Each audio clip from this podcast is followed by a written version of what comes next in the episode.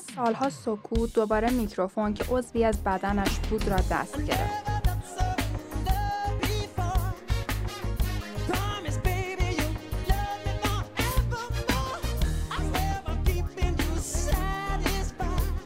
دوباره صدایش را به حرکات دست و پایش تطبیق داد تا زیباترین نمایش را برای هر آهنگ اجرا کند.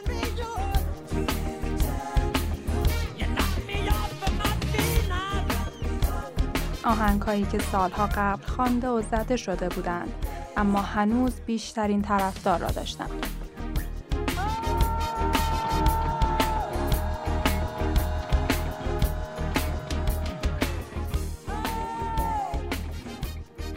شروع کرد به خواندن از طبیعت، به گفتن از سختی ها، گفتن از انسانیت و جوان شد. دوباره آن نشاط و انرژی طوفانی تر و جذابتر از همیشه صحنه را گرفت. صحنه ای که روبرویش کسی نبود.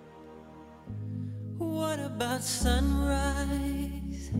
What about rain? What about all things that you said we were to gain? مردمی که آهنگش را بیشتر از خودش حفظ بودند نبودند و او داشت همه چیز را برای حضور آنها و دیدن جذابترین نمایش ای که تا آن زمان وجود داشت آماده می کرد. با های مخصوص خودش تمرین کرد. چون این صحنه قرار بود خداحافظی خاطر انگیز مردی شود که هرگز نظیری در تاریخ نداشته و احتمالا هرگز نخواهد داشت.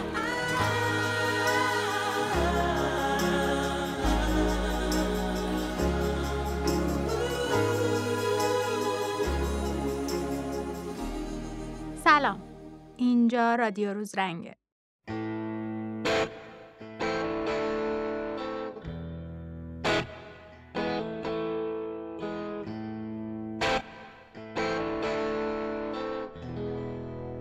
روزرنگ یه رسانه مرجع برای هنره و اینجا در رادیو روزرنگ قراره در مورد هر چیزی که به هنر مربوط میشه صحبت کنیم.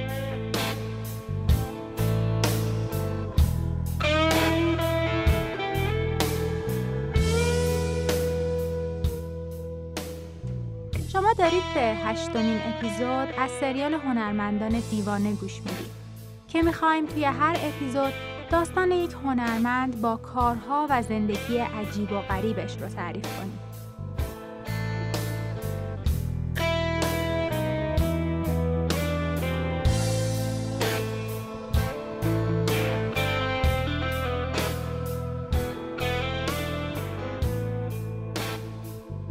در این اپیزود می‌خوایم در مورد پادشاه پاپ مایکل جکسون صحبت کنیم. مردی که خودش میگه با عشق و علاقه موزیک رو انتخاب کرده و براش جنگیده. اما توی قلبش یک پیترپن گم شده از مزرعه نورلنده. کار و شهرت در واقعی ترین و جدی ترین حالت خودش چیزیه که سراسر زندگی مایکل رو گرفته و فضایی برای کودکی و تجربه های کوچیک بهش نمیده. اون از وقتی حرف زدن یاد گرفت با موسیقی زندگی کرد. شب تا صبح، صبح تا شب، از خونه تا مدرسه. همش موسیقی بود. و به خاطر همین هم توی 21 سالگی یعنی وقتی که خیلی از ماها نمی‌دونیم از دنیا چی می‌خوایم اون مشهورترین هنرمند جهان بود.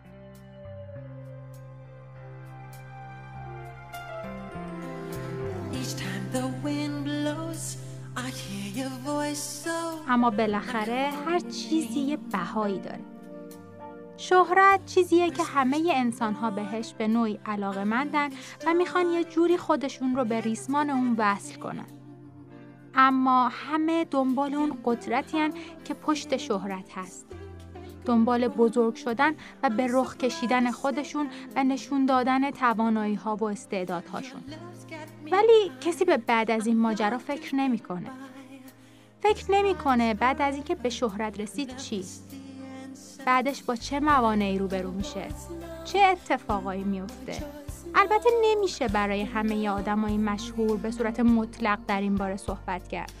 و ما قرارمون این نیست که در مورد این مسائل و بود روانشناسی شهرت صحبت کنیم. ما می‌خوایم از چیزی بگیم که زندگی مایکل جکسون رو کاملا تحت پوشش خودش قرار داده بود. از دنیایی که همه تو رو به خاطر خودشون می‌خوان.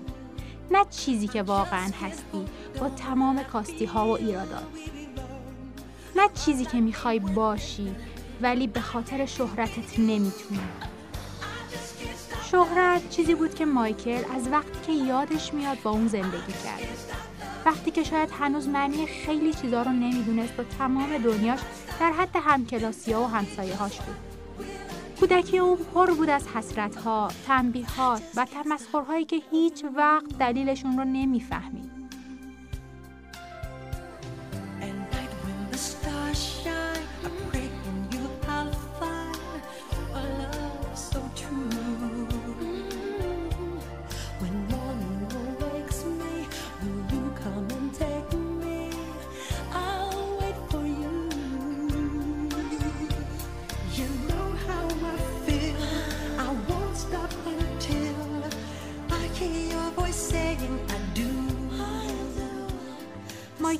جکسون نامیه که بچه هامونم حداقل یک بار شنیدنش و از رقص ها شگفت زده شدن. باید خیلی سالای دیگه بگذره و آدمای بهتر از مایکل بیان تا شاید دنیا اسمی بزرگتر از اون رو بشنوه.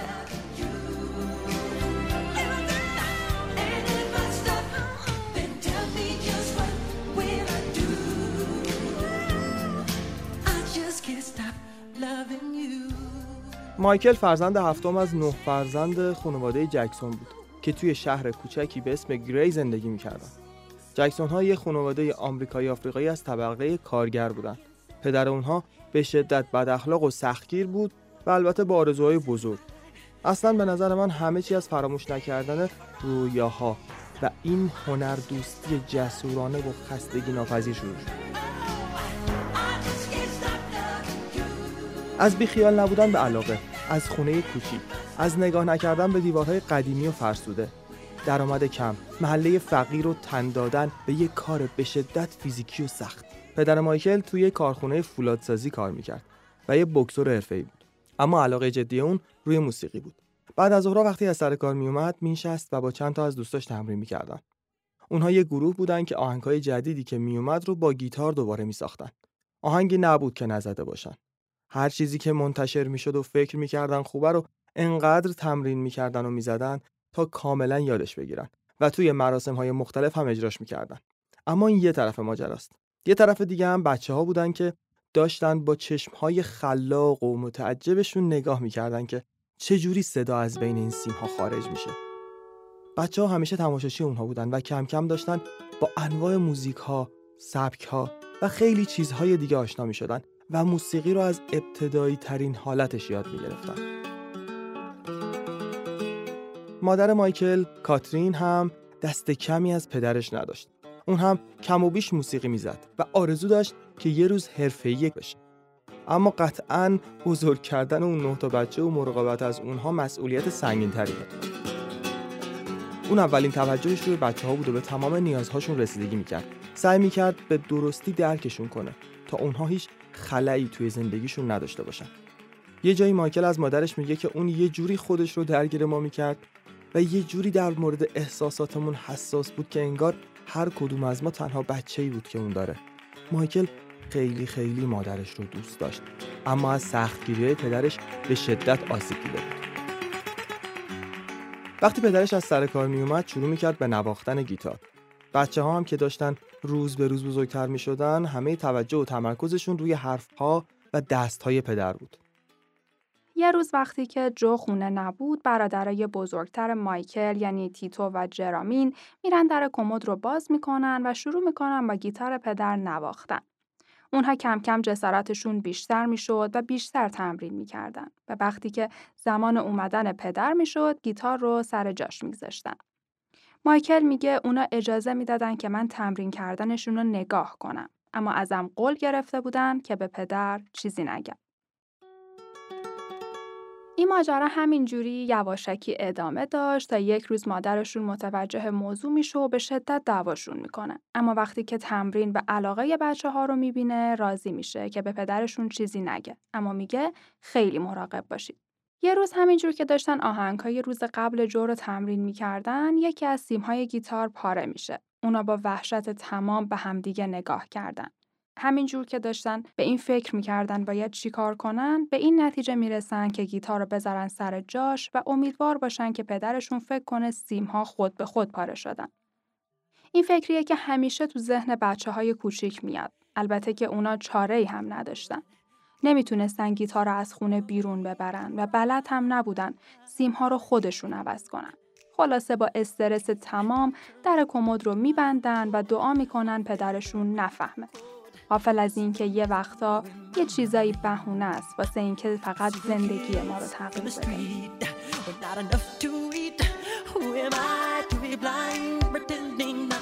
وقتی جو میاد و می‌بینه چه بلایی سر گیتار اومده با عصبانیت و جذبه زیادش سمت برادر بزرگتر مایکل میاد. تو لحظه ای که بچه ها توقع یک کتک حسابی رو داشتن پدرشون گیتار رو می‌گیره سمتش رو میگه بزن ببینم چی کاره ای. برادر مایکل هم که خیلی ترسیده بود و استرس داشت می‌بینه چاره ای نداره و یکی از خطااتی که از پدرش یاد گرفته بود رو می‌زنه. وقتی تموم میشه حالا این جو بود که تعجب می‌کنه. چون از نتیجه کار جرامین خیلی راضی بود و بهش میگه خوبه پس استعداد داری.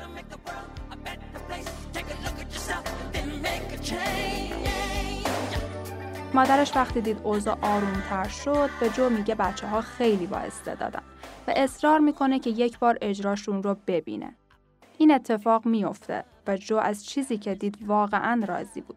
چون به نظرش همشون با استعداد بودن. به همونجا انگار یه سری چراغ بالای سرش روشن میشه و انگار ذهنش تغییر می‌کنه.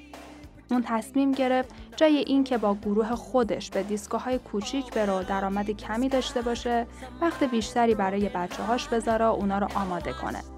دیگه از خوشحالی بچه ها هم نگم که وقتی این تغییر حالت و حمایت پدرشون رو می‌بینن چقدر شگفت زده میشن.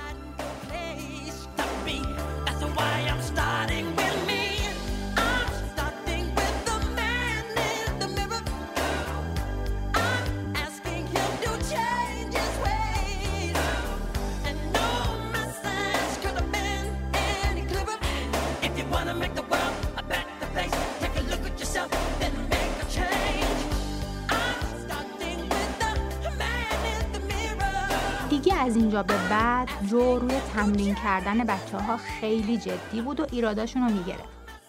تا خیلی حرفه‌ای فن گیتار رو یاد بگیره یه روز یک گیتار قرمز برای تیتو می‌خره و میگه برای تمرین گیتار رو می‌تونه بچه های دیگه هم بده اما فقط برای تمرین. مایکل میگه از اون روز به بعد پدر ما تبدیل شد به آدمی که همه فکر و ذهنش حمایت از ما و رشد دادن ما به عنوان یه تیم موسیقی بود. دیگه هر پولی که به دستش می‌رسید یه وسیله موسیقی جدید می‌خرید و روی بچه ها کار می‌کرد. خود مایکل میگه که ما توی خونمون یه استدیوی کوچیک موسیقی برای خودمون داشتیم که هر چیزی توش پیدا می‌شد. اما این تازه شروعش بود. جو آرزوهای خیلی بزرگی برای بچه ها داشت. به خاطر همینم شروع کرد به ثبت نام کردن اونا توی مسابقات محلی. جو جدای از نواختن و خوندن درست موسیقی روی رقص و حرکاتشون هم روی صحنه خیلی حساس بود. و از اونجایی هم که به شدت آدم منضبط و منظمی بود می‌رفت خودش اجرای گروه ها و بچه های دیگر رو می‌دید و قسمت های خوبش رو بر می داشت و میومد اونا رو از بچه های خودش می‌خواست. اون توقع داشت که بچه ها بدون هیچ خطایی این تمرینات رو انجام بدن و خیلی هم توی این کار سخت می‌گرفت. مایکل میگه پدرش با یه شلاق کنار صحنه میشست و هر کسی که اشتباهی مرتکب می‌شد کتک می‌خورد.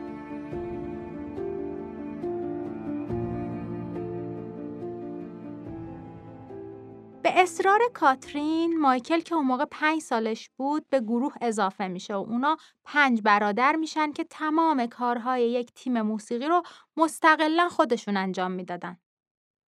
به خاطر همین هم اسم گروهشون رو می‌ذارن جکسون 5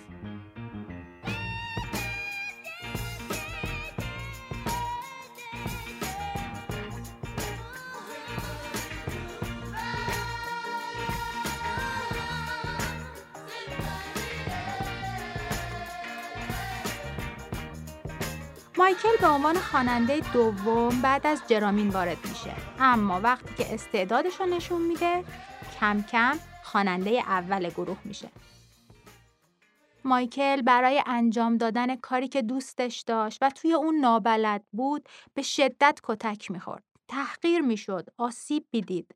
ناسزا میشنید و پدرش همیشه اون رو دماغ کوفته ای صدا می‌زد.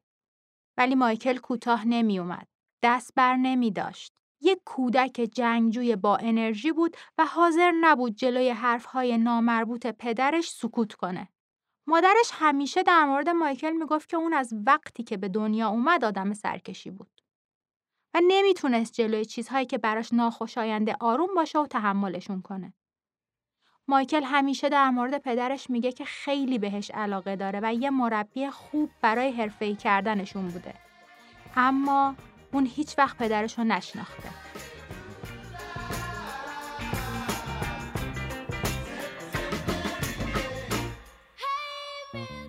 وقتی که مایکل کلاس اول بود مدرسه از بچه ها خواست که هر کسی هنرنمایی بلده بیاد و اجرا کنه. مایکل هم برای خوانندگی اسمش رو داد. اون وقتی شروع می‌کنه به خوندن می‌بینه که اشک توی چشم معلمهاش جمع شده و همه همکلاسی ها و دوستاش دارن با حیرت نگاش می‌کنن. از اینکه تونسته بود این همه آدم رو خوشحال کنه به وجد اومده بود. ولی خب به نظر خودش کار خاصی نکرده بود چون این اجرا یک اجرای معمولی مثل همه تمرینایی بود که اون هر روز انجام می‌داد. این اولین اجرای مایکل جلوی مردم بود و از اینکه داشت اینجوری تأثیرگذار ظاهر می‌شد خیلی احساس خوبی داشت. جو کم کم اسم اونها رو توی مسابقات استعدادیابی می نوشت. اونها تمام وقتشون رو صرف تمرین می‌کردن. مایکل میگه ما می‌دونستیم که کوچکترین اشتباهی می‌تونه همه چیز رو به هم بریزه. به خاطر همین تمرکز خیلی زیادی رو اجراهامون داشتیم و این خیلی خستمون می‌کرد. شرایط برای مایکل سختتر هم بود چون اون هم کوچکترین عضو گروه بود هم نقش مهمی توی اجرا داشت. اون خودش میگه که من عاشق خوندن و رقصیدن روی صحنه بودم اما کوچکترین نقصی از طرف من با کتک روبرو بود و این شرایط رو خیلی سخت می‌کرد. از یه جایی به بعد کاترین خیلی نگران شرایط روحی و استرس های کاری بود که به بچه ها به خصوص مایکل وارد میشه و می‌گفت بچه ها سنشون خیلی کمتر از اونه که بتونن این شرایط رو بپذیرن و براش آماده باشن. خب حرفش هم واقعا درست بود.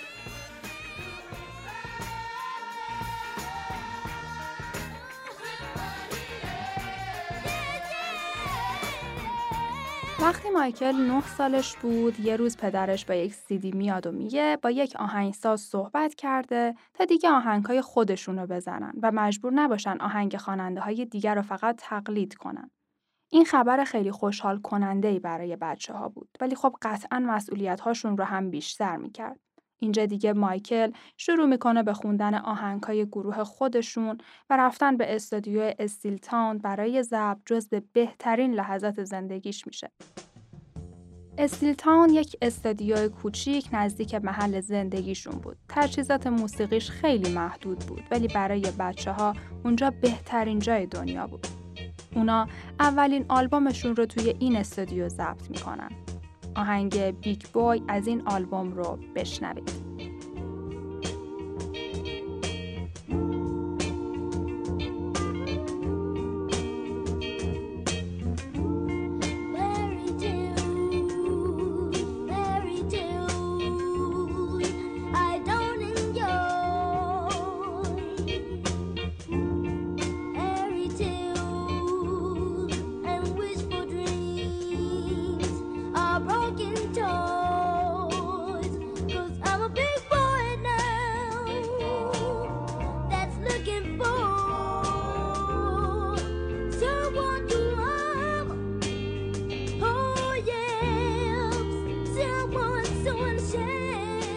بعد از مراحل ضبط و تنظیم آهنگها چند نسخه سیدی نصیبشون شد که برن و بفروشنش.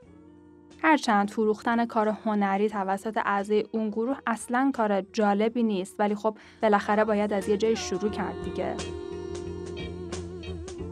اونا همزمان با این ماجراها که خیلی هم بین هم محلی هاشون معروفشون کرده بود خودشون رو آماده مسابقات استعدادیابی شیکاگو می‌کردن و می‌دونستند که اگر توی این مسابقه بدرخشن می‌تونن به مسابقه تلویزیونی نیویورک برن و اونجا قطعا سکوی پرتابشونه. توی این مسابقه رقیباشون از همه رده سنی بودن. اما اونا کارشون رو خیلی خوب انجام دادن. داورا از اونا خوششون اومد و این نور امید رو توی دلهاشون روشن کرد. اونا بعد مسابقه با هر زنگ تلفن روی پاهاشون بند نبودن که ببینن کی به مسابقات تلویزیونی نیویورک دعوت میشن تا اینکه بالاخره این اتفاق میافته. دیگه دائم در حال تمرین بودن و کلی برای هم خیال پردازی می‌کردن. مایکل میگه من هر شب قبل خواب به هر چیزی که به نیویورک ربط داشت فکر می‌کردم و خودم رو در حالی تصور می‌کردم که نشستم توی ماشین و دارم با ذوق زیاد به جاده نگاه می‌کنم. چند روز بیشتر به ازام بچه ها نمونده بود که یه روز جو میاد و میگه من سفر نیویورک رو کنسل کردم. همشون خشکشون می‌زنه. اصلا نمی‌فهمن پدرشون چطور می‌تونه این کارو کرده باشه. مایکل میگه من احساس غم عمیقی درونم داشتم و منتظر کلمات بعدی پدرم بودم. تا پدرش میگه که از طرف استودیو موتان باهاش تماس گرفتن و خواستن جکسون 5 رو ببینن. مایکل میگه وقتی اینو پدرم گفت احساس کردم استخوان ستون فقراتم به لرزه افتاده.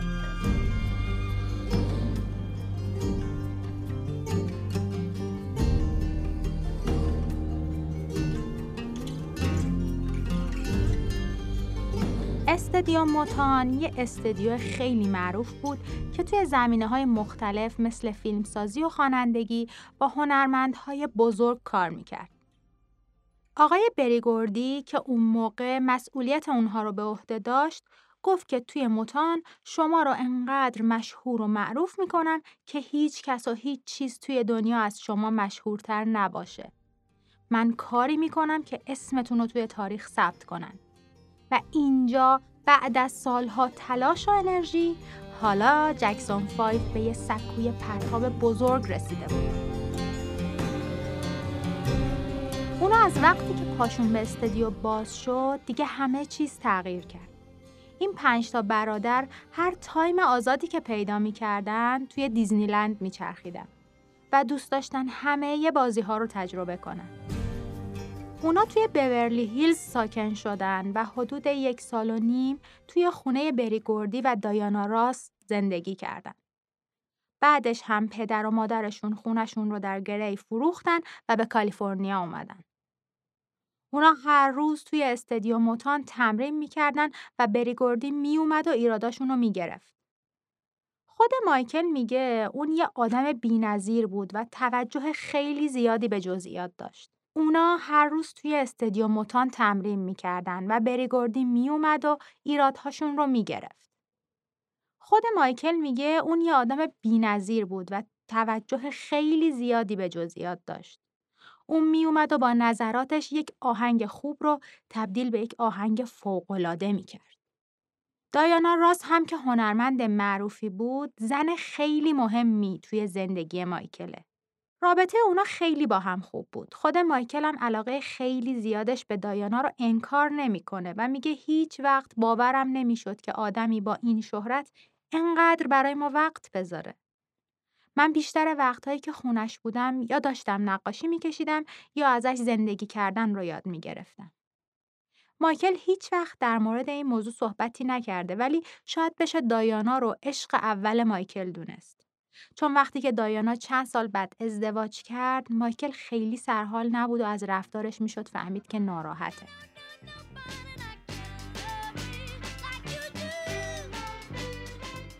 اونا شروع کردن به خوندن چهار آهنگی که شرکت موتان تهیه کنندگی اونها رو به عهده داشت. هر کدوم از این آهنگ ها توی دو هفته اول تو لیست پرفروشترین ها قرار گرفت. که آهنگ ABC و می‌خواهم برگردی خیلی معروف شدن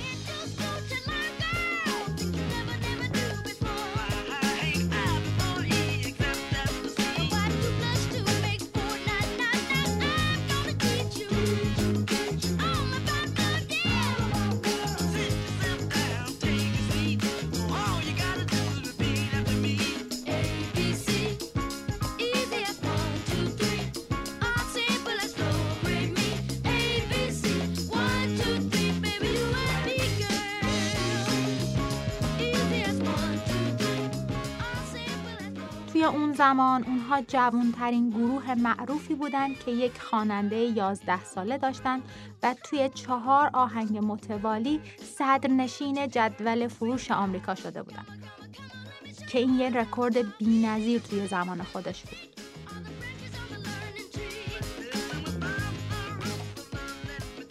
این چیزی بود که خود موتان رو هم متعجب کرده بود.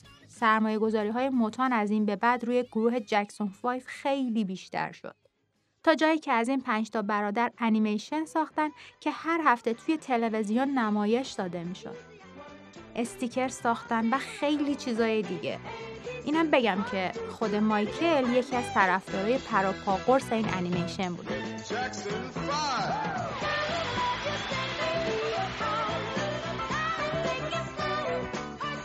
بعد از این توی ویژه برنامه های مختلفی هم اجرا داشتن که اولین تجربهشون به واسطه دایانا راس برای برنامه زیباترین زن سیاه پوست آمریکا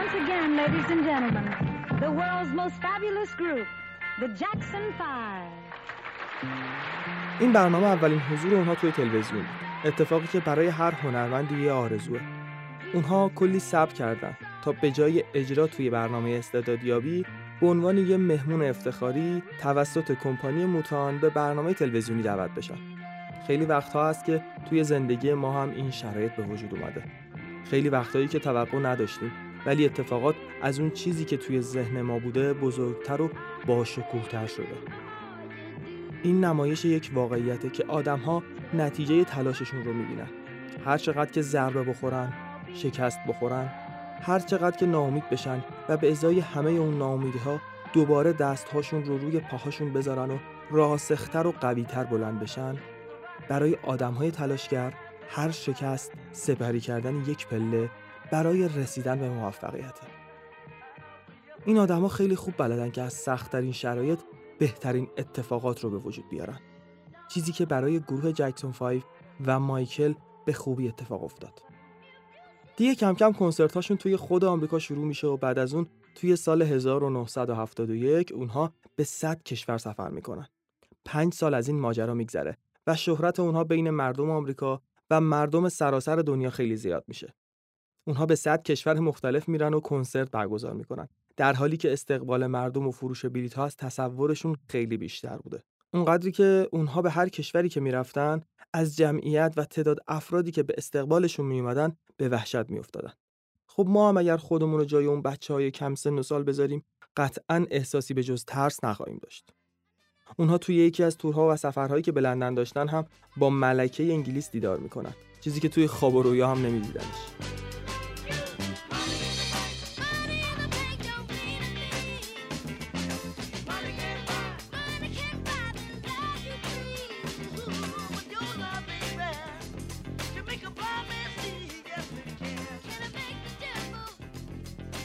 توی 14 سالگی که مایکل به دوران بلوغش رسیده بود خیلی تغییر می‌کنه. دیگه از اون پسر ریزمیزه بامزده خبری نبود. حالا اون یک پسر 175 سانتی با صورتی پر از جوشهای ریز و درشت بود. این وضعیت برای هر کسی توی این سن و سال عادیه. اما خب مایکل به صورت وسواسگونه روی ظاهرش حساس میشه و همش جلوی آینه میشینه و خودش رو نگاه می‌کنه. به نظرش خیلی زشت شده بود. اعتماد به نفسش به شدت پایین اومده بود و فکر می‌کرد هیچ چیزی برای ارائه نداره. البته اینم بگم که از نقش تمسخرهای پدرش توی این اتفاق نمیشه ساده گذشت. این ظاهر باعث افسردگی مایکل شد. دیگه خیلی گوشگیر شد و از صحبت کردن فاصله گرفت. اگر هم مجبور بود صحبت کنه، سرش رو پایین مینداخت. یکم که گذشت یاد گرفت شرایط روحیش رو مدیریت کنه ولی نتونست جلوی وسواس هایی که نسبت به ظاهرش داشت رو بگیره. اما با همه این شرایط وقتی که مایکل میکروفون رو می‌گرفت دستش رو روی صحنه می‌رفت همه چیز تموم می‌شد. روی صحنه مایکل خودش بود. خود واقعیش که داشت با خوندن و حرکات بدنش زندگی کرد. بزرگ شدن بقیه برادرهاش هم موزلی رو برای موتان ایجاد کرده بود. مایکل میگه اگه اونا می‌تونستن ما رو توی همون سن بچگی نگه میداشتن. چون این تغییر شکل ظاهری داشت روی کار تاثیر میگذاشت. از اون به بعد موتان روی هر کدوم از بچه ها به صورت جداگانه وقت گذاشت و این باعث شد که اون اتحاد و دوستی که بین برادرها بود کم کم از بین بره. که البته این تاثیر خیلی زیادی هم روی کار داشت. مردم آهنگای اولیه اونها رو مثل ABC خیلی بیشتر دوست داشتن و خود مایکل میگه که به ما احساس پیشکسوت بودن دست داده بود. اونم زمانی که من تازه 18 سالم بود.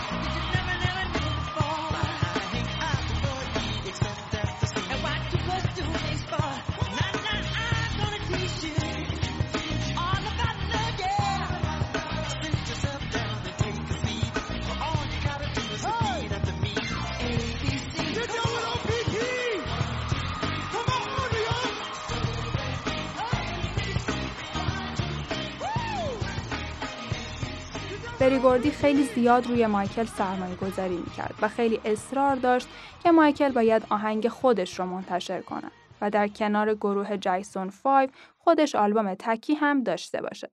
چیزی که مایکل بعدا متوجه شد چقدر تصمیم درست و به جایی بوده. اون برای اولین بار در ساخت موسیقی یه فیلم نقش داشت و این اتفاق هیجان انگیز دیگه ای توی زندگیش بود. او خیلی ذوق داشت که قرار بود اسمش در تیتراژ پایانی نوشته بشه و این رو یک افتخار برای خودش می‌دونست. هرچند که این فیلم موفقیت چندانی نداشت. اما مایکل هم این فیلم و هم آهنگ رو خودش خیلی دوست داشت. این موسیقی رتبه اول جدول موسیقی آمریکا هم شد. دیگه گروه جکسون 5 داشت بزرگ می شد و نظرات و پیشنهادات و ایده های خلاقانه ای داشت. اما موتان قبول نمی کرد که هیچ کدوم از این ایده ها رو عملی کنه. به خاطر همین بچه ها خیلی اذیت شدن و بعد از مدتی با وجود اینکه خودشون رو مدیون بریگوردی می‌دونستن از موتان اومدن بیرون و به استدیو اپیک رفتن. البته دلیل دیگه ای که اونها رو مصمم کردیم بود که جو فهمید موتان داره سرشون کلاه می‌ذاره به خاطر همینم با چهار تا بچه دیگهش یک گروه آماده کرد و اونا هشتایی در کازینوهای لس آنجلس آهنگ اجرا می‌کردن. اونا هشتا شدن چون یکی از برادرها با دختر موتان ازدواج کرده بود و دیگه به گروه برنگشت. این استدیو اگرچه نمی‌تونست مثل موتان تبلیغات داشته باشه اما خب دست گروه جکسون رو باز گذاشته بود و همچنین مبلغی که توی قرارداد داشتن خیلی بیشتر بود. جدا شدن از موتان خیلی کار سختی برای جکسون ها بود به خصوص که اونها اولین تجربه هنریشون رو در کنار این گروه تجربه کرده بودن. اما یه جایی آدم باید بین زندگی شخصی و کارش تعادل ایجاد کنه. نباید احساسی بشه و تصمیم اشتباه بگیره. خیلی از هنرمندا و خیلی از آدما توی این مرحله میمونن چون خودشونو مدیون و وابسته به آدمهای دیگه می‌دونن. اما این طرز فکر شاید خیلی درست نباشه. ما باید بتونیم احترام زیادی برای آدم های برمون و کسایی که نقش زیادی توی موفقیتمون داشتن قائل باشیم ولی با رفتارهایی که به نظر ما اشتباه برخورد کنیم و برای آیندهمون بجنگیم.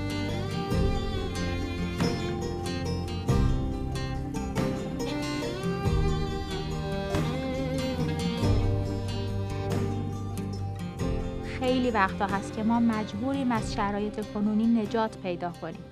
ولی این به این معنی نیست که اتفاقاتی که در آینده قرار بیفته قابل پیش بینیه و قرار همه چیز خوب پیش بره. مهم اینه که ما توی اون لحظه همه یه تلاشمون رو کردیم تا شرایط رو تغییر بدیم. با شجاعت سینه سپر کردیم و خودمون رو به دست طوفان حوادث سپردیم. در حالی که می‌دونستیم هیچ کس از آینده خبر نداره. شاید اصلا همه چیز خیلی بهتر شد. که به نظر من توی این شرایط حتما همین اتفاق میفته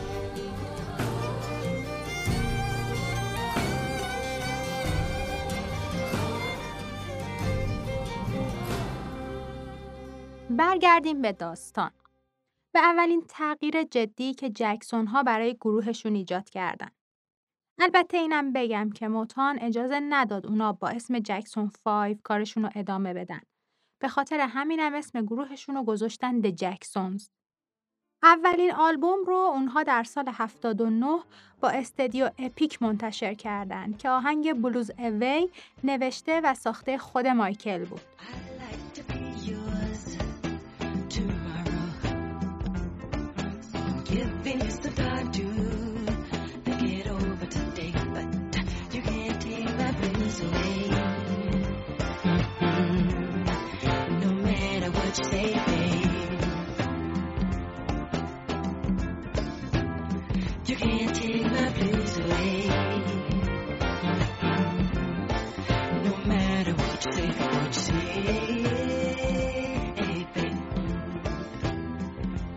مایکل از قبل قرارداد بازیگری برای فیلم موزیکال به اسم The Ways با موتان بسته بود.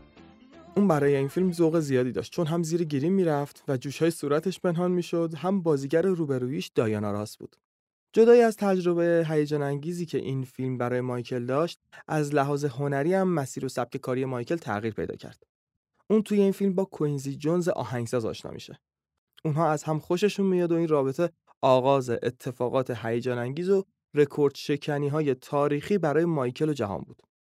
اگه کوئنسی جونز رو نمی‌شناسید یه آشنایی کوچیک ازش بهتون بدم که فکر نکنید آدم ناشناسی بوده. کوئنسی جونز آهنگساز و تنظیم کننده آفریقایی آمریکاییه که تا الان 79 بار کاندید گرمی شده. 27 جایزه دریافت کرده و جونز رکورددار دریافت جایزه گرمی و کلکسیوندار این نشان به حساب میاد.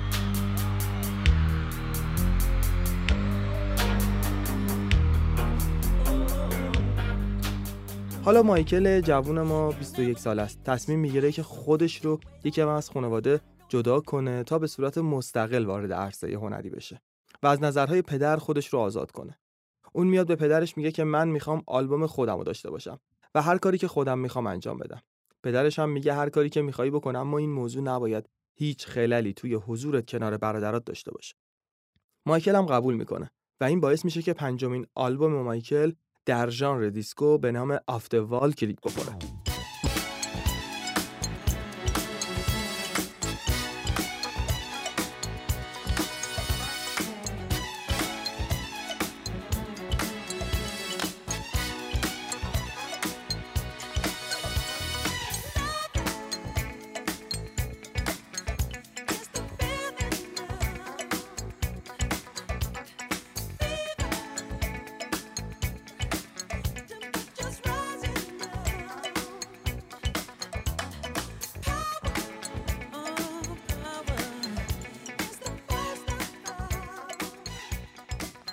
مایکل به کوینسی جونز میگه من می‌خوام این آلبوم خیلی فرق کنه با آلبوم برادرهام.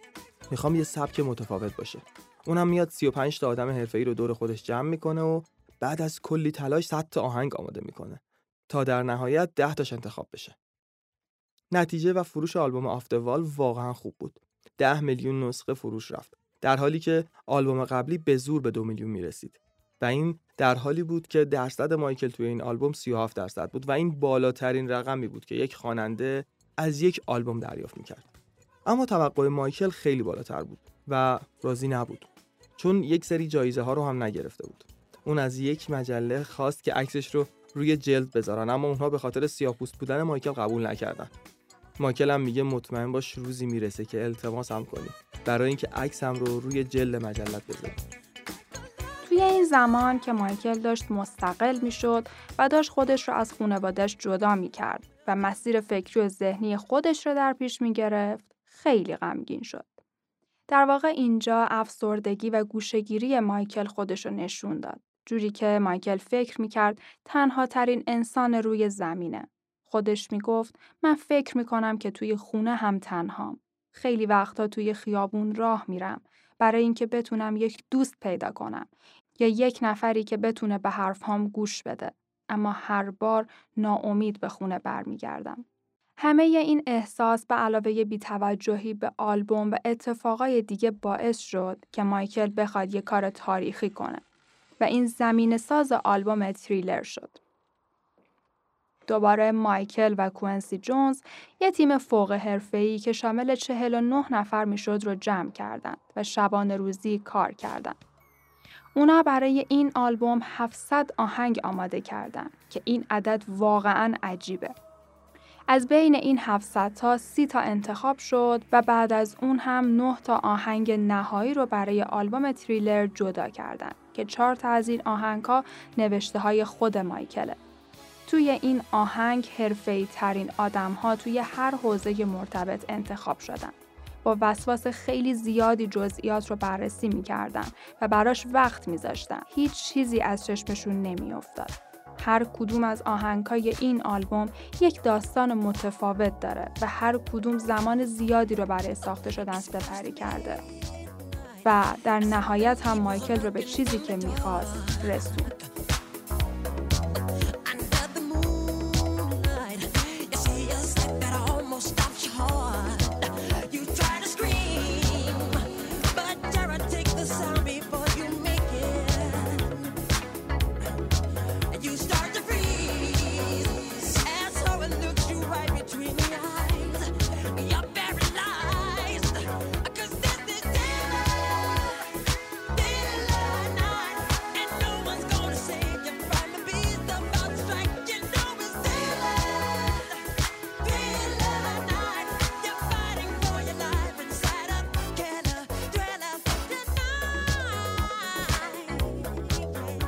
قبل از انتشار آلبوم کوئنسی جونز می گفت که احتمالا بین دو تا پنج میلیون فروش بره ولی مایکل معتقد بود که خیلی عالی پیش میره و همینطور هم شد.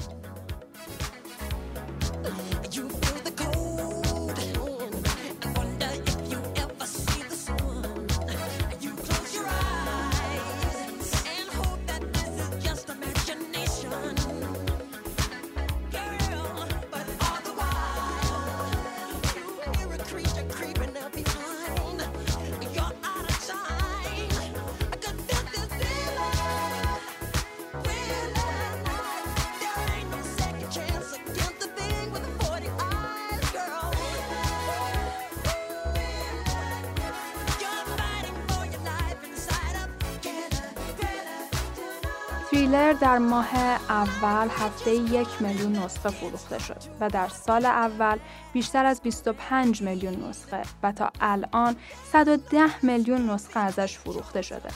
این میزان فروش برای یک آلبوم تا الان بی‌نظیره و بعیده که آلبومی توی جهان بتونه با اون رقابت کنه.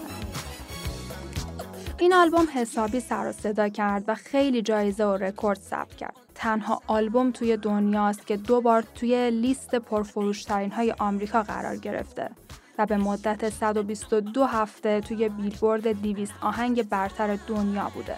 و اولین آلبومیه که هفت آهنگ single ش توی لیست 100 آهنگ محبوب آمریکاست که همشون هم جزو ده تای اول بودن. مایکل با این آلبوم کل صنعت موسیقی آمریکا و جهان رو زنده کرد و خودش رو به عنوان پدیده موسیقی پاپ به جهان شناسوند.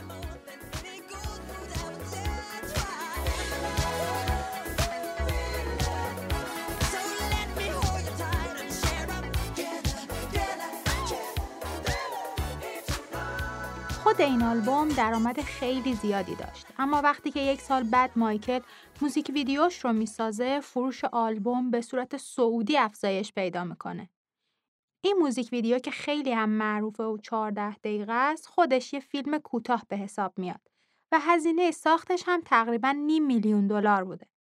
هیچ کس راضی نشد که این هزینه رو برای یه موزیک ویدیو بده ولی مایکل از چیزی که می‌خواست کوتاه نمی اومد و تمام هزینه هاش رو خودش میده. فقط کت قرمز و معروف مایکل جکسون توی این موزیک ویدیو بعدا به قیمت یک میلیون و 800 دلار فروخته شد. شاید اگه الان این ویدیو و این آهنگ رو برای اولین بار ببینیم و بشنویم با خودمون بگیم چقدر کیفیتش پایینه و ما از این قشنگتر رو خیلی دیدیم و شنیدیم. ولی فراموش نکنیم که مایکل زمین ساز موسیقی شد که ما الان میشناسیمش و بعد از اون خیلی ها تلاش کردن که سبک مایکل رو ادامه بدن. من خودم حین آماده سازی این اپیزود برای اولین بار کلیپش رو دیدم. و از ته دل می‌خواستم که جای مردم اون سالها می بودم و اون موقع این کلیپ رو می‌دیدم تا بیشتر ازش لذت ببرم. خلاقیت مایکل توی اجرا و ایده برای اون دورانی که همه فقط یه میکروفون جلوشون میذاشتن و میخوندن واقعا ستودنی بوده. و در عین حال یه ریسک هم بود. شاید کمتر کسی حاضر بود انقدر هزینه برای یک کلیپ متفاوت بکنه. چون ممکن بود از طرف مردم پذیرفته نشه. اما اون مطمئن بود که این کار نتیجه میده و به طرز شگفت آوری هم نتیجه داد. خلاصه که این آلبوم و هر چیزی که مربوط به اون بود واقعا ترکوند و کلی رکورد گینس ثبت کرد. کلا مایکل خیلی رکورد گینس داره. رکورد سرگرمی ساز ترین هنرمند در تمام دوران ها. پرفروشترین آلبوم موسیقی تمام دوران ها. جایزه یک عمر موفقیت و دستاورد. طولانی ترین موزیک ویدیوی جهان. پرفروشترین موزیک ویدیو جهان. موفق ترین خانواده. جوانترین هنرمندی که تک آهنگش در رتبه یک جدول تک آهنگ های امریکا قرار گرفت. گرونترین و پردرآمدترین هنرمند و سرگرمی ساز جهان. اولین هنرمند و سرگرمی سازی که درآمدش در طول یک سال بیش از 100 میلیون دلار بوده. اولین هنرمند و سرگرمی سازی که آثارش در خارج از آمریکا بیش از 100 میلیون نسخه به فروش رفته. کسی که آثارش از تمام هنرمندان دیگه بیشتر در رتبه یک جدول های آلبوم آمریکا بوده و همه اینها در حالیه که مایکل فقط 25 سالشه.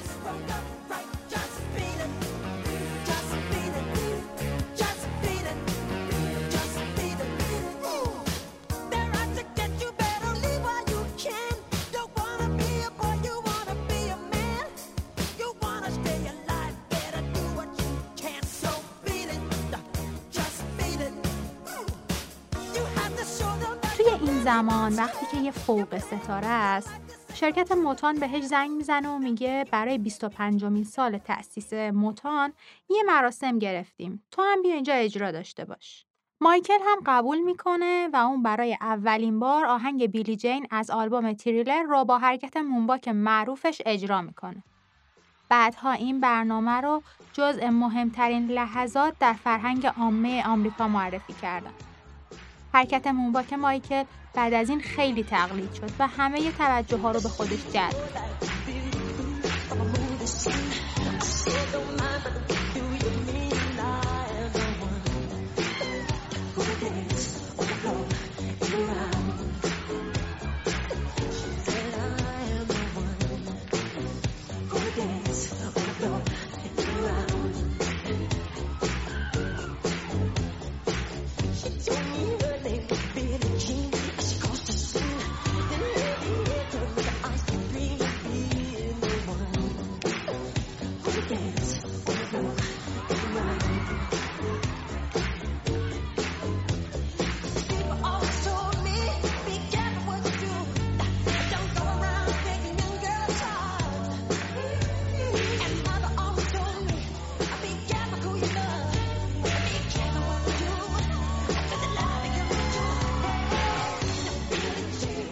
تا تبلیغ برای شرکت پپسی اجرا می‌کنه با آهنگ بیلی جین.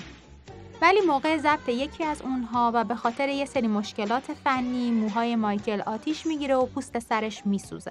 مایکل حدود 10 میلیون دلار از پپسی قرامت می‌گیره که کلش میده به یه بیمارستان و اونها مرکز سوانه سوختگی مایکل جکسون رو تأسیس می‌کنن. یک تاسی روی سر مایکل به وجود اومده بود. و مایکل مجبور میشه که به خاطر اون از های مختلف استفاده کنه. ولی با عملای دیگه‌ای که بعدش انجام داد دیگه اثر خیلی کمی از سوختگی موند. مایکل آدمی نبود که ترس از اتاق عمل داشته باشه. چند سال قبلش هم به خاطر اینکه توی تمرین افتاده بود، بینیش شکست و مجبور بود عملش کنه. بعد از اونم دیگه ماجرای عملای زیبایی مایکل شروع میشه که در ادامه در موردش بیشتر میگیم. مایکل افتاده بود روی دور خلاقیت و داشت مرتب برای آلبوم های خودش و گروه جکسونز آهنگ آماده می‌کرد. اون فقط متن نمی نوشت. آهنگ کار رو هم آماده می‌کرد. اما نه به روشی که بقیه خواننده های آهنگساز آماده می‌کنن. اون خیلی ساز زدن بلد نبود. ولی صداهایی که توی ذهنش بود رو با دهن در می آورد و با آهنگسازا می‌گفت که براش بسازن خیلی جالبه ساز زدن بلد نبود ولی هر جوری که بود هم حرفش رو به کرسی می نشوند هم مطمئن بود که این کار خیلی هم خوب میشه. این چیزا برای ما که میشنویم شاید عادی باشه ولی واقعا از عهده هر کسی بر نمیاد باید خیلی کل شق و دیوونه باشی که اینجوری کار کنی. جایی هم که آهنگسازا با متنی آهنگ خیلی موافق نبودن اون می‌گفت دوستش دارم. چون می‌خوام با این قسمت برقصم. و دیگه کاملا دهنشون برای منصرف کردن مایکل بسته می‌شد. داستان ساخت آهنگای مایکل واقعا جذابه.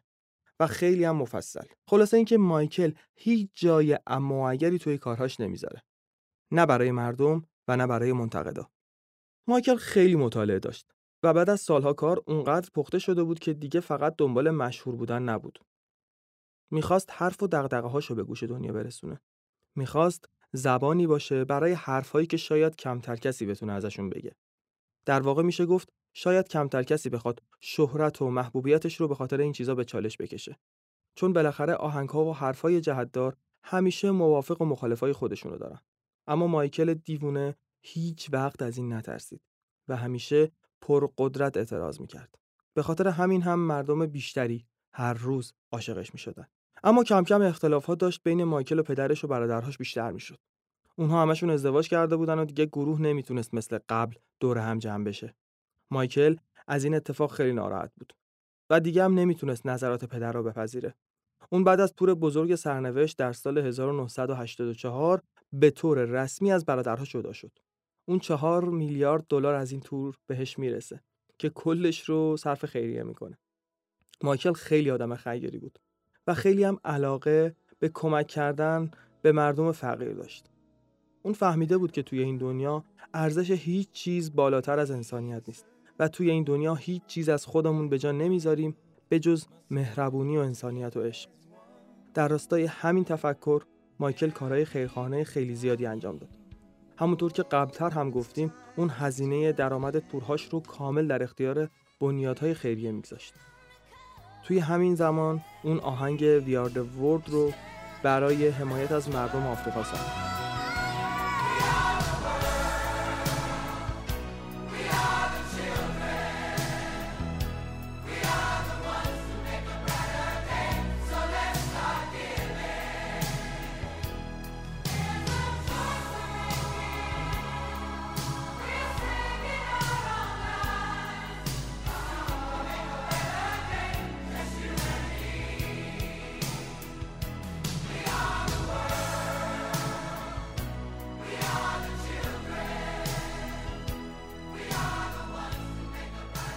توی این آهنگ از 45 هنرمند و خواننده دیگه از سراسر دنیا کمک می‌گیره و خوب همین زحماتش نتیجه میده. چون 20 میلیون نسخه از اون تک ترک فروش میره و پرفروش در این تک آهنگ تمام دوران ها میشه و همچنین چهار تا جایزه گرمی رو از آن خودش می‌کنه.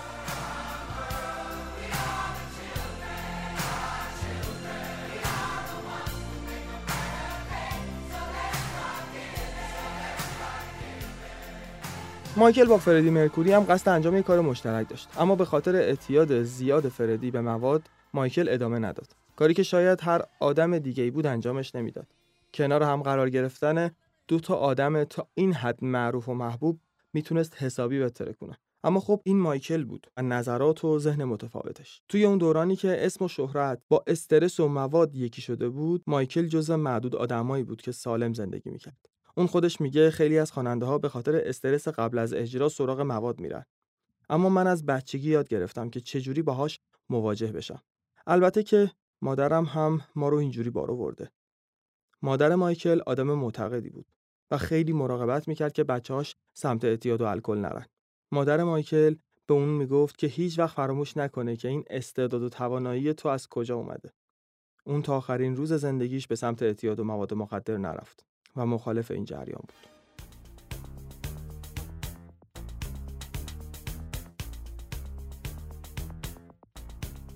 مایکل بعد از افتخارات زیاد آلبوم تریلر حساسیت بیشتری پیدا کرد و نزدیک پنج سال طول کشید تا آلبوم بعدیش به اسم بد رو منتشر کنه.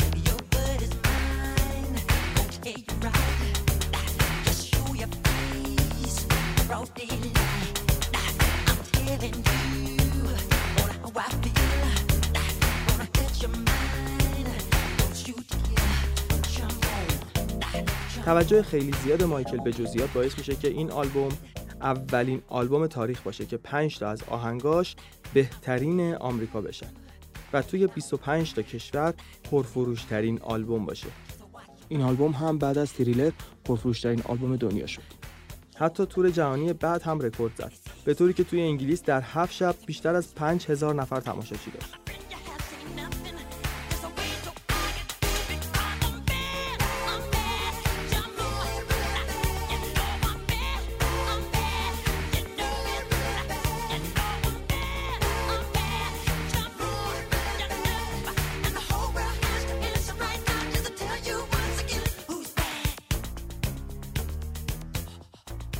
انقدر برای کنسرتاش انرژی میذاشت که همه دوست داشتن بیان و از خلاقیتش لذت ببرن. اون برای هر آهنگ ایده جدید داشت. احتمالا شما هم توی کلیپ های مایکل جکسون از اینکه اون چجوری تا زاویه 45 درجه به جلو خم شده و نمیفته تعجب کردید. من خودم وقتی اینو دیدم گفتم خب از مایکل هیچی بعید نیست ولی این دیگه بازی با قانون فیزیکه چیزی که بعدا معلوم شد فقط مربوط به انعطاف مایکل نبوده و اون به کمک یک کفش این کار کرده. مایکل بعدا برای ساخت این کفش ها گواهی ثبت اختراع هم گرفت.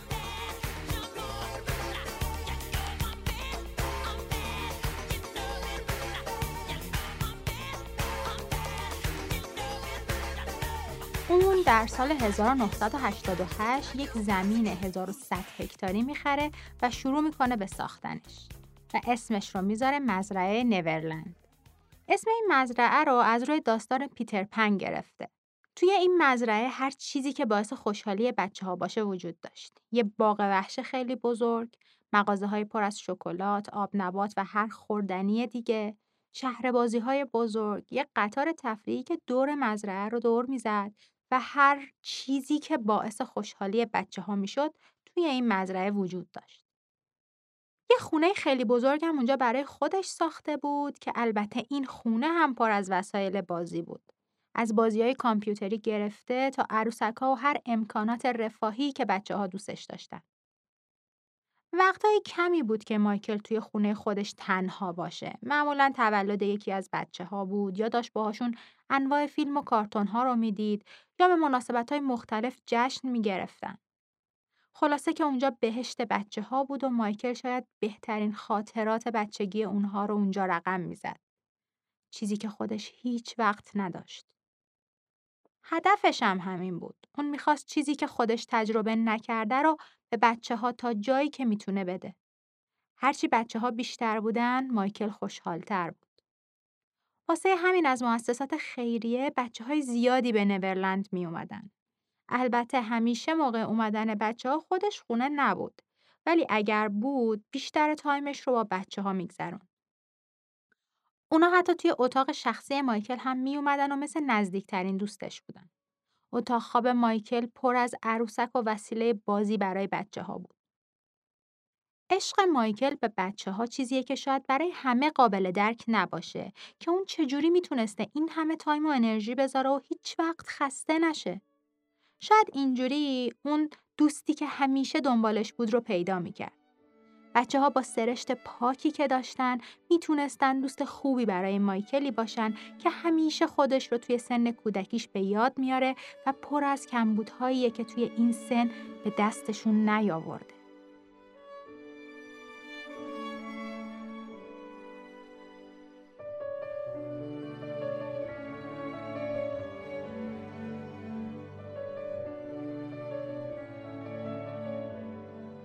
یه چیزی در مورد هنرمندا بگم. چیزی که خودم موقع تحقیق در موردشون تجربه کردم. ما خیلی وقتا رفتیم دنبال هنرمنده پرهاشیه. آدمایی که هنوز هم بعد از سالها اونا رو با یه ویژگی عجیب می‌شناسیم. آدمایی که خلاق بودن و از تفاوتها نترسیدن. و اونقدر این حجم خلاقیت بالا بوده که هیچ اسمی جز دیوونگی نتونستیم براشون انتخاب کنیم.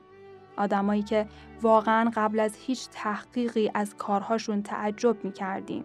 ولی همین که شروع کردیم به شناختنشون شروع کردیم به برق زدن زندگیشون و شناختمون رو درونی و درونی تر کردیم دیدیم که حالا چقدر همه اون کارهای متفاوت حتی اگر هنجار شکن باشه برامون قابل توجیهه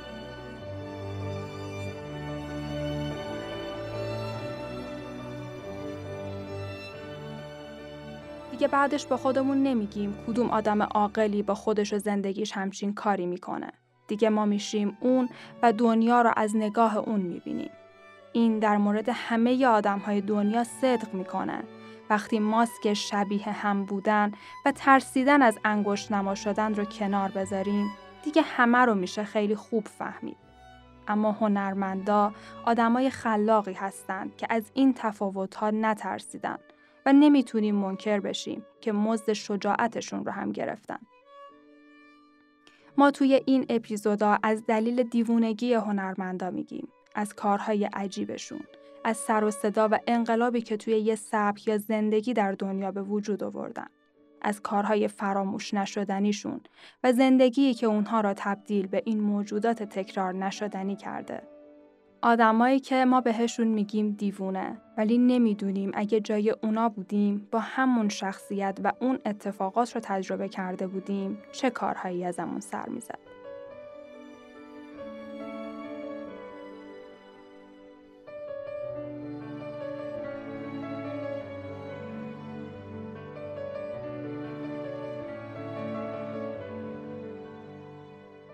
مایکل جکسون هنرمند با استعدادی بود که بدون شک می‌تونیم بگیم محبوب ترین هنرمندیه که توی پنج دهه زندگیش تونسته بیشترین مخاطبان رو در سراسر دنیا به خودش جلب کنه.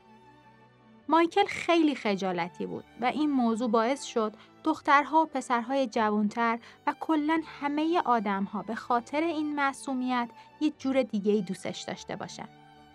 این فقط ظاهر مایکل نبود. اون توی تنهایی خودش هم کتاب می‌خوند، هم کارتون می‌دید، هم آب نبات چوبی می‌خورد و هر کار دیگه‌ای که بهش آرامش می‌داد. خیلی از ماها با بزرگ شدن و زیاد شدن سنمون تصورات فانتزیمون رو از دست میدیم. اما این چیزی نیست که روندش خیلی خود به خود باشه. یعنی برای همه آدما اینطوری نیست. ما از یه جایی به بعد این حس رو از خودمون می‌گیریم، میدزدیم و نمی‌دونیم این چیزی که اسمش رو می‌ذاریم دنیای خشن بزرگسالی داره چه بلایی سرمون میاره.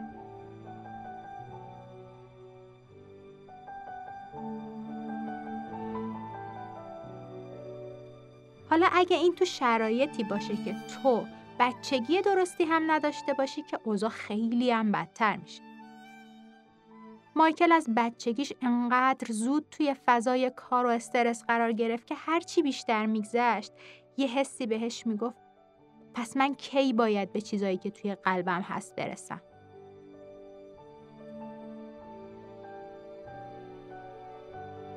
آلبوم خطرناک تو سال 1991 منتشر شد.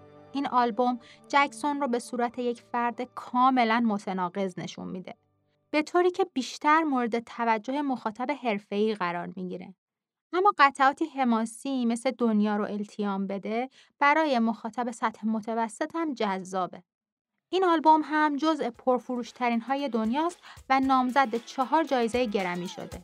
آهنگ بلک اور وایت رو از این آلبوم بشنوید.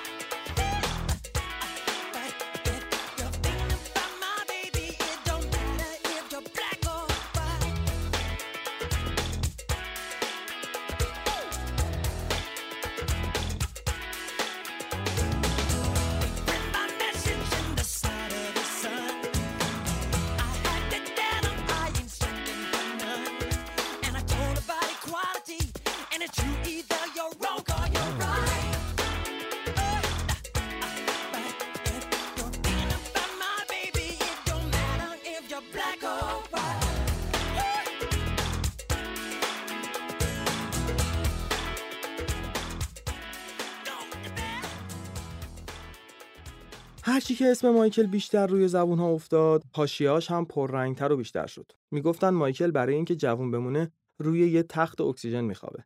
تغییر شکل ظاهری مایکل هم نقش خیلی زیادی توی حاشیه سازی ها داشت.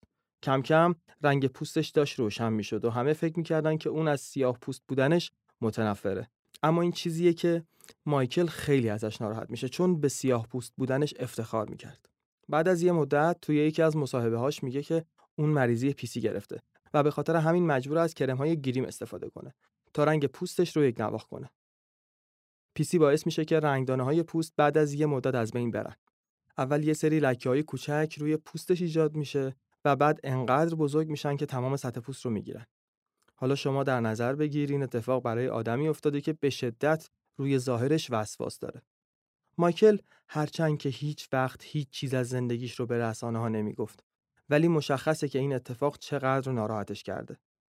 اون توی کتاب ماهنورد که در 29 سالگیش چاپ کرده بود می‌گفت که چقدر جوشهای صورتش افسردش کرده بود و حالا درگیر مریضی شد که ممکنه روی کارش تاثیر بگذاره. اون وقتی که این مریضی رو می‌گیره اول شروع می‌کنه به تیره کردن نقاطی که رنگهاشون روشنه. اما وقتی که این نقاط روشن خیلی زیاد میشن از پمادهایی استفاده می‌کنه که رنگ بقیه پوستش رو از بین ببره و خلاصه بعد از چند سال مایکل سیاه پوست تبدیل به آدمی با پوست سفید غیرعادی میشه.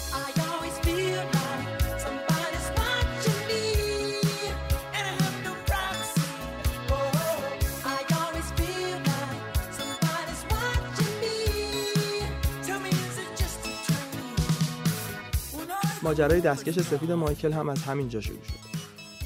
اون یک لنگ دستکش سفید تزئین شده دست می‌کرد تا لکه هایی که روی دستش بود رو بپوشونه. و این دستکش تا سالها تبدیل به نماد مایکل میشه. و این هم یک خلاقیت دیگه از مایکله که از این موضوع هم نهایت استفاده رو توی برندینگ خودش کرد. ظاهر مایکل خیلی داشت تغییر می‌کرد و جوری به نظر می‌رسید که انگار معتاد عملهای زیبایی شده. هر بار توی مراسم های مختلف با عینک آفتابی پیداش می‌شد و این یعنی قرار بود منتظر یه چهره جدید از مایکل باشه البته که اون و خانوادهش فقط جراحی بینی رو قبول دارن و میگن هیچ عمل دیگه ای نداشته.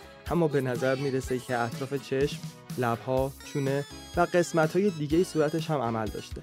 ما اطلاعات دقیقی در موردش نداریم و اکتفا می‌کنیم به نظر خودش و خانوادهش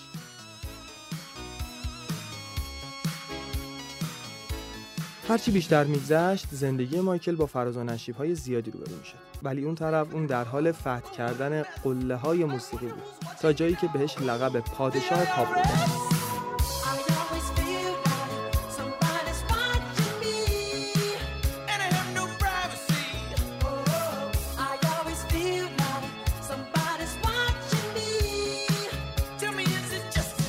حالا درست همین موقع وقتی که همه چیز آروم بود یک پدر میاد و میگه مایکل از پسرش سوء استفاده جنسی کرده. مایکل و دوستاش همه از این موضوع تعجب می‌کنن چون همه ی آدم هایی که مایکل رو میشناختن می‌دونستند که اون با عشقی که به بچه ها داره بعید همچین کاری کرده باشه. دادگاه برای رسیدگی به پرونده تشکیل میشه ولی هیچ مدرکی از مایکل نمی‌تونه پیدا کنه. مایکل هم که دوست نداشت این سر صداها خیلی طولانی بشه بیرون دادگاه با پدر اون بچه صحبت می‌کنه و مبلغ خیلی زیادی رو بهشون میده که اون دیگه ادامه ماجرا رو نگیرن. پدرش هم که انگار دنبال پول اومده بوده ساکت میشه و این ماجرا تموم میشه. اما این موضوع باعث شد که مایکل برای اولین بار توی زندگی پاکش به قرصهای مسکن دوز بالا اعتیاد پیدا کنه. چون اصلا نمی‌تونست این فشار روانی رو طاقت بیاره. اون همیشه می‌گفت من انقدر بچه ها رو دوست دارم که به خودم اجازه فکر کردن به این موضوع رو هم نمیدم. یه کمی بعد مایکل با دختری به اسم لیزا ازدواج می‌کنه. اون وقتی که در معرض این اتهام و دادگاه قرار می‌گیره انقدر به این دختر وابسته میشه که شب و روزهای زیادی رو باهاش صحبت می‌کرده. حتی لیزا کمک کرد که مایکل بتونه قرصای مسکن رو ترک کنه. اونها زندگی مشترکشون بیشتر از یک سال طول نکشید و از هم جدا شدن.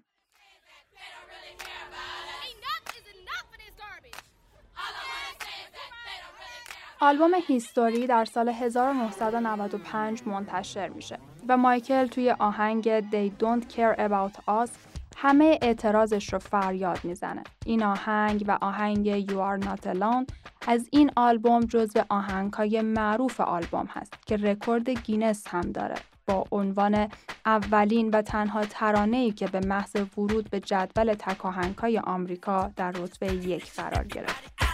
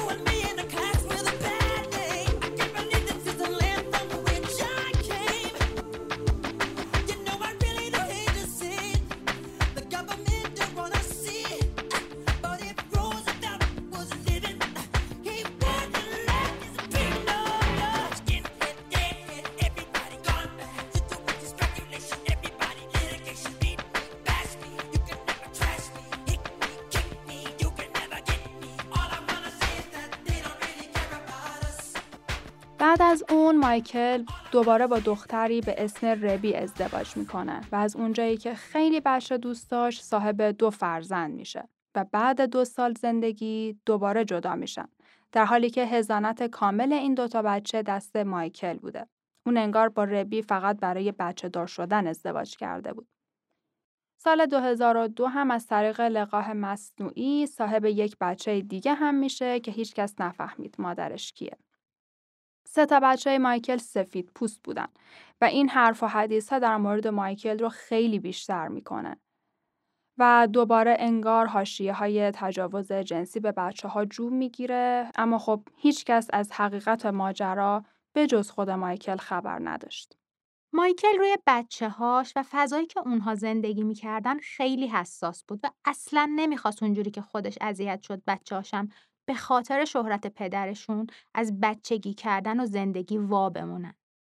واسه اینکه اونا رو از رسانه ها دور نگه داره هر موقع که از خونه بیرون می آوردشون یه نقاب یا پارچه روی صورتشون مینداخت. حالا جدای از اینکه این موضوع خیلی بیشتر بچه های مایکل رو مورد توجه کرده بود. اما شاید برای آدمی مثل مایکل راه دیگه ای نبود.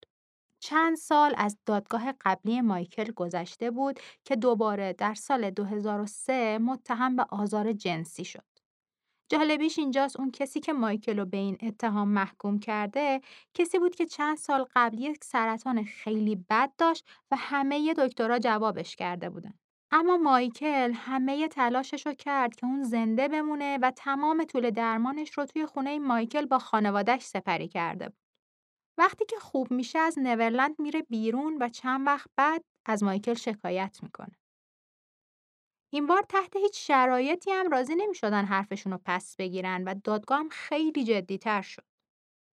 همیشه هاشیه ها و خبرهایی که در مورد مایکل مطرح شده و خیلی هم زیاد بوده به روحش آسیب زده. انقدر رسانه ها دنبال این بودن که خودشون از یک هنرمند استفاده ببرن که حواسشون نبود با این کار چه بلایی سر اون آدم میارن. مایکل توی هر مصاحبه ای که داشت و ازش در مورد این حاشیه ها سوال می‌شد می‌گفت شما هرچی دروغ بیشتری بشنوی شروع می‌کنی به باور کردنش. اون همیشه می‌گفت در مورد هیچ کسی نمیشه قضاوت کرد مگر اینکه بشینیم یکی یکی با همشون صحبت کنیم و بشناسیمشون. اما حالا دیگه حرف و حاشیه ها در مورد مایکل به اوج خودش رسیده بود. خیلی از طرفدارا و مردمی که دوستش داشتن هم داشتن شک می‌کردن. اگه واقعا مقصر نبود چرا باید دوبار به خاطر این موضوع دادگاهی بشه؟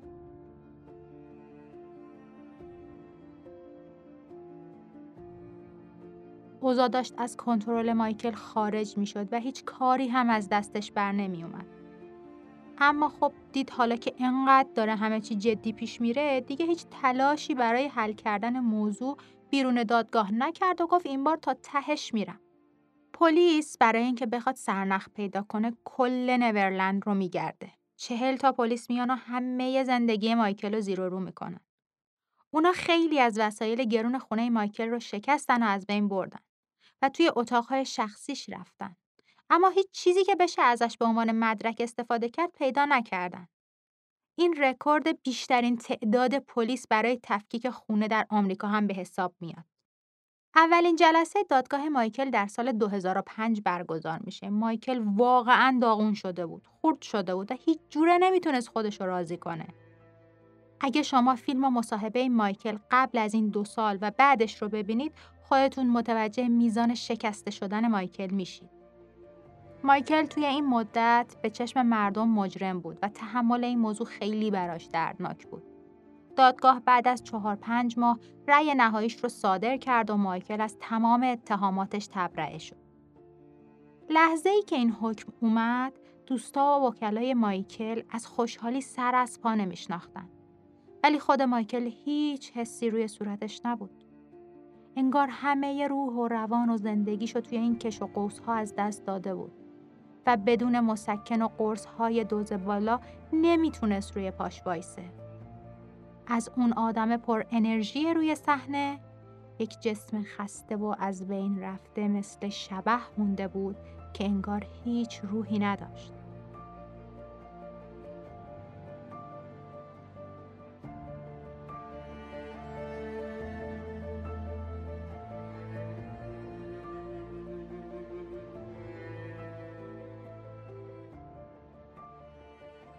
بعد از دادگاه مایکل هفت سال گوشه نشین شد. خودش رو زندانی کرد و توانایی هیچ کار جدیدی رو نداشت. بعد هم دیگه آمریکا رو نتونست تحمل کنه و به بحرین رفت و چند سال هم اونجا با بچه های زندگی کرد. بچه های مایکل تو این سالها تنها دلخوشیش بودن.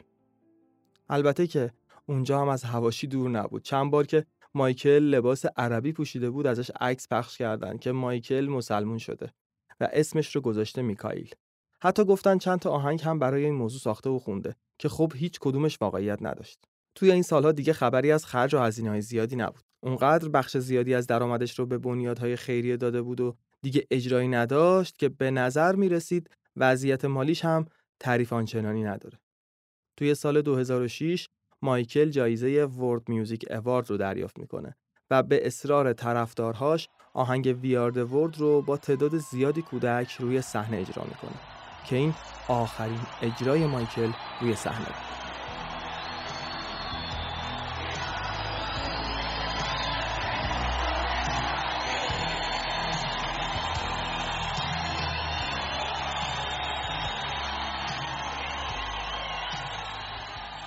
اون ترجیح داد که زندگی آرومی داشته باشه و بیشتر وقتش رو برای بچه‌هاش بذاره. اما توی سال 2009 و بعد از اصرارهای مردم توی یک نشست مطبوعاتی اعلام می‌کنه که می‌خواد یک تور جهانی برگزار کنه و بعدش برای همیشه خدافزی کنه. اسم این تور دیسیزید بود که برای آماده سازیش به آمریکا برگشت تا کارهای لازم رو انجام بده. اون می‌خواست خداحافظیش در حد و اندازه های خودش جذاب و بینظیر باشه و تمام تلاشش رو کرد که همه چیز در بهترین حالت خودش برنامه ریزی و اجرا بشه. دوازده سال از آخرین تور مایکل میگذشت و مردم برای خرید بلیت های اجراش دست از پا نمیشناختن قرار شد 50 اجرا توی شهرهای مختلف برگزار بشه که به خاطر استقبال مردم تعداد اجراها خیلی خیلی بیشتر شد. مایکل حتی رکورد بیشترین تعداد خرید بلیت رو هم زد. در لندن توی کمتر از دو ساعت یک میلیون بلیت فروخته شد که این خودش یک آمار عجیب و غریبه.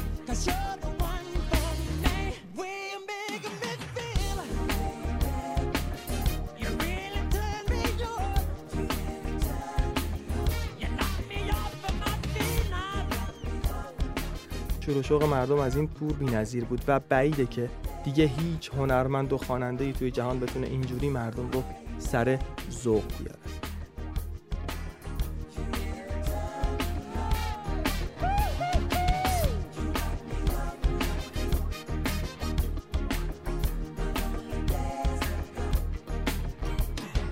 روزهای آخر تمرین بود و همه چیز داشت در بهترین حالت ممکن انجام می شد. یک فیلم هم از مراحل آماده سازی تمرین های مایکل با گروه هست به اسم This is It. آدم وقتی این فیلم رو می‌بینه میمونه که اون چجوری توی هر زمان مخاطب رو میشناخت و می‌خواست ایده های جذابی رو اجرا کنه. البته که حضور طراحها و مشاورانش هم خیلی پررنگه.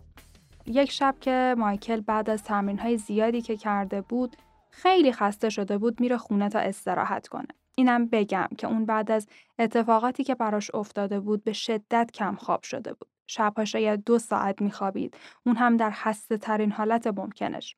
خودش می‌گفت اگه بتونم یک شب مثل گذشته ها 5 6 ساعت بخوابم آروم میشم و احساس می‌کنم تمام خستگیم از بین میره.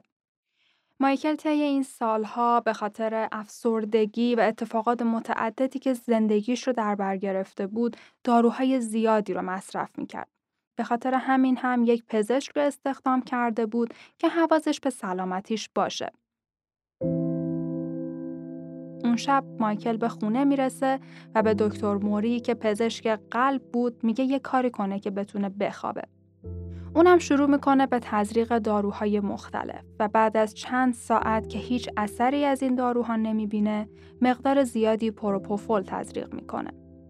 پروپوفول اصلا داروی خواباور نیست و برای بیهوشی بیماران توی عملهای طولانی استفاده میشه. استفاده از این دارو بدون حضور توی بیمارستان غیر قانونیه چون باید وضعیت بیمار توی هر لحظه چک بشه. اما این دکتر بیفکر وقتی مایکل بیهوش میشه اون رو به حال خودش می‌ذاره و میره با تلفن صحبت می‌کنه.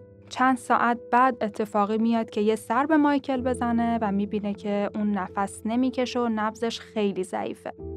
حالا جای این که اول بیاد سراغ مایکل و بهش رسیدگی کنه شیشه های دارو رو جمع می‌کنه و بعد میاد روی تخت تا ماساژ قلبی بهش بده. اولین اصول برای احیا اینه که این کار باید روی سطح سفت انجام بشه. اما اون ده 15 دقیقه همونجور روی تخت تلاش می‌کنه تا مایکل رو به هوش بیاره. و بعدش نیم ساعت طول می‌کشه تا بتونه با اورژانس تماس بگیره. حالا تا وقتی که پزشکا برسن مایکل به ایست قلبی رسیده بود و اونها چهل و دو دقیقه احیاش می‌کردن. بعد هم منتقلش می‌کنن بیمارستان و یک ساعت دیگه این کار رو ادامه میدن. اما خب دیگه کار از کار گذشته بود و دیگه هیچ فایده ای نداشت.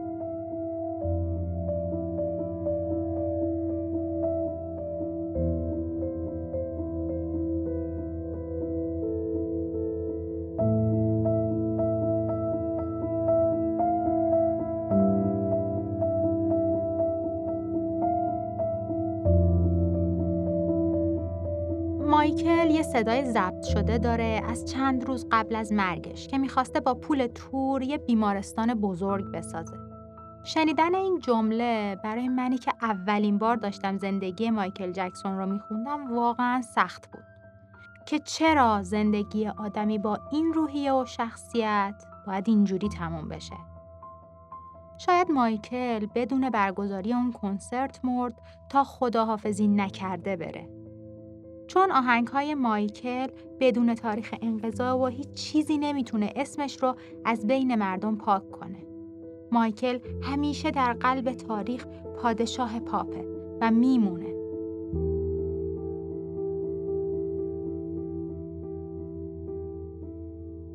مایکل بعد از مرگ ناگهانی و ناراحت کننده ای که داشت هم رکورد زد. وقتی خبر مرگ مایکل پخش شد، ترافیک وب 20 درصد کاهش پیدا کرد و مردم باورشون نمی‌شد کسی که بعد از سالها انتظار تور جهانیش رو میکشیدن حالا مرده باشه. اسمس ها توی آمریکا برای چهل دقیقه از کار افتاد و همینطور توییتر با پنجاه هزار توییت در عرض یک ساعت برای اولین بار از کار افتاد. خبر مرگ مایکل موجی رو تو جهان بپا کرد که غیر قابل باور بود. اون برای پنج سال متوالی رکورد پردرآمدترین هنرمند مرده رو دریافت کرد که توی تاریخ بی‌نظیره. حتی مایکل 73 میلیون follower توی فیسبوک داره که پر follower ترین سلبریتی مرده تو شبکه اجتماعیش کرده. حتی تو سال 2016 یعنی 5 سال بعد از مرگ مایکل رکوردهای جهانی گینس اعلام کرد که مقاله مایکل جکسون توی ویکیپدیای انگلیسی رتبه پنجم پر ویرایش ترین مقاله تاریخ ویکیپدیا رو از آن خودش کرده.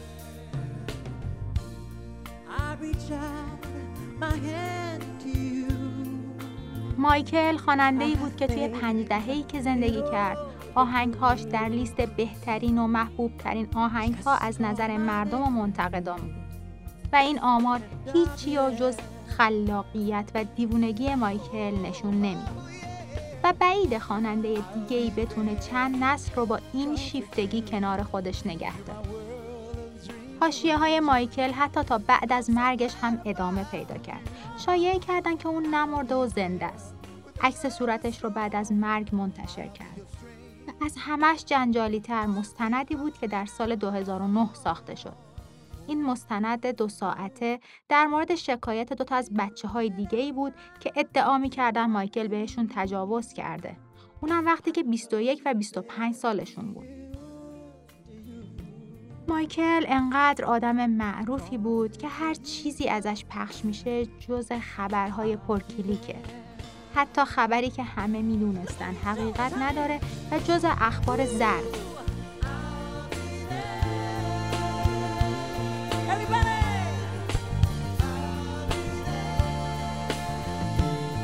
معلوم نیست دنیا چقدر باید بگرده تا یکی شبیه مایکل با این همه رکورد خلاقیت و دیوونگی متولد بشه چند نفر تحمل این همه تنهایی و افسردگی رو دارن و می‌تونن از پسش یک دنیا انرژی مثبت منتقل کنن.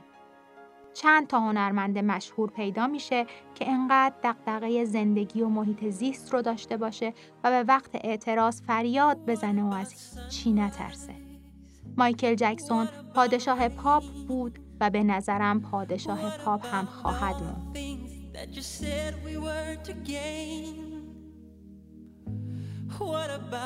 این اپیزود توسط استودیو روزرنگ در بهمن 1401 تهیه شده و گویندگان آن هنگام شکوهیان، علی بوربافرانی و بهشت بلند نظر هستند. شما هشتمین اپیزود از سریال هنرمندان دیوانه را شنیدید. در اپیزودهای بعد هم می‌خوایم از هنرمندان دیوانه بگیم. پس همراهمون باشید و رادیو روزرنگ رو در پادگیرها دنبال کنید.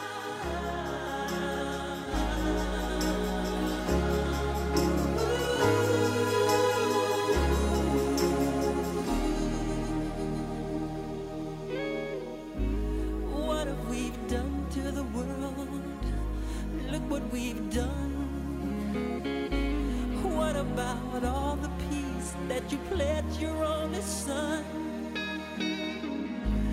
What about flowering fields? Is there a time? What about all the dreams that you said was yours and mine? Did you ever stop to notice all the children dead from war? Did you ever stop to notice this crying earth?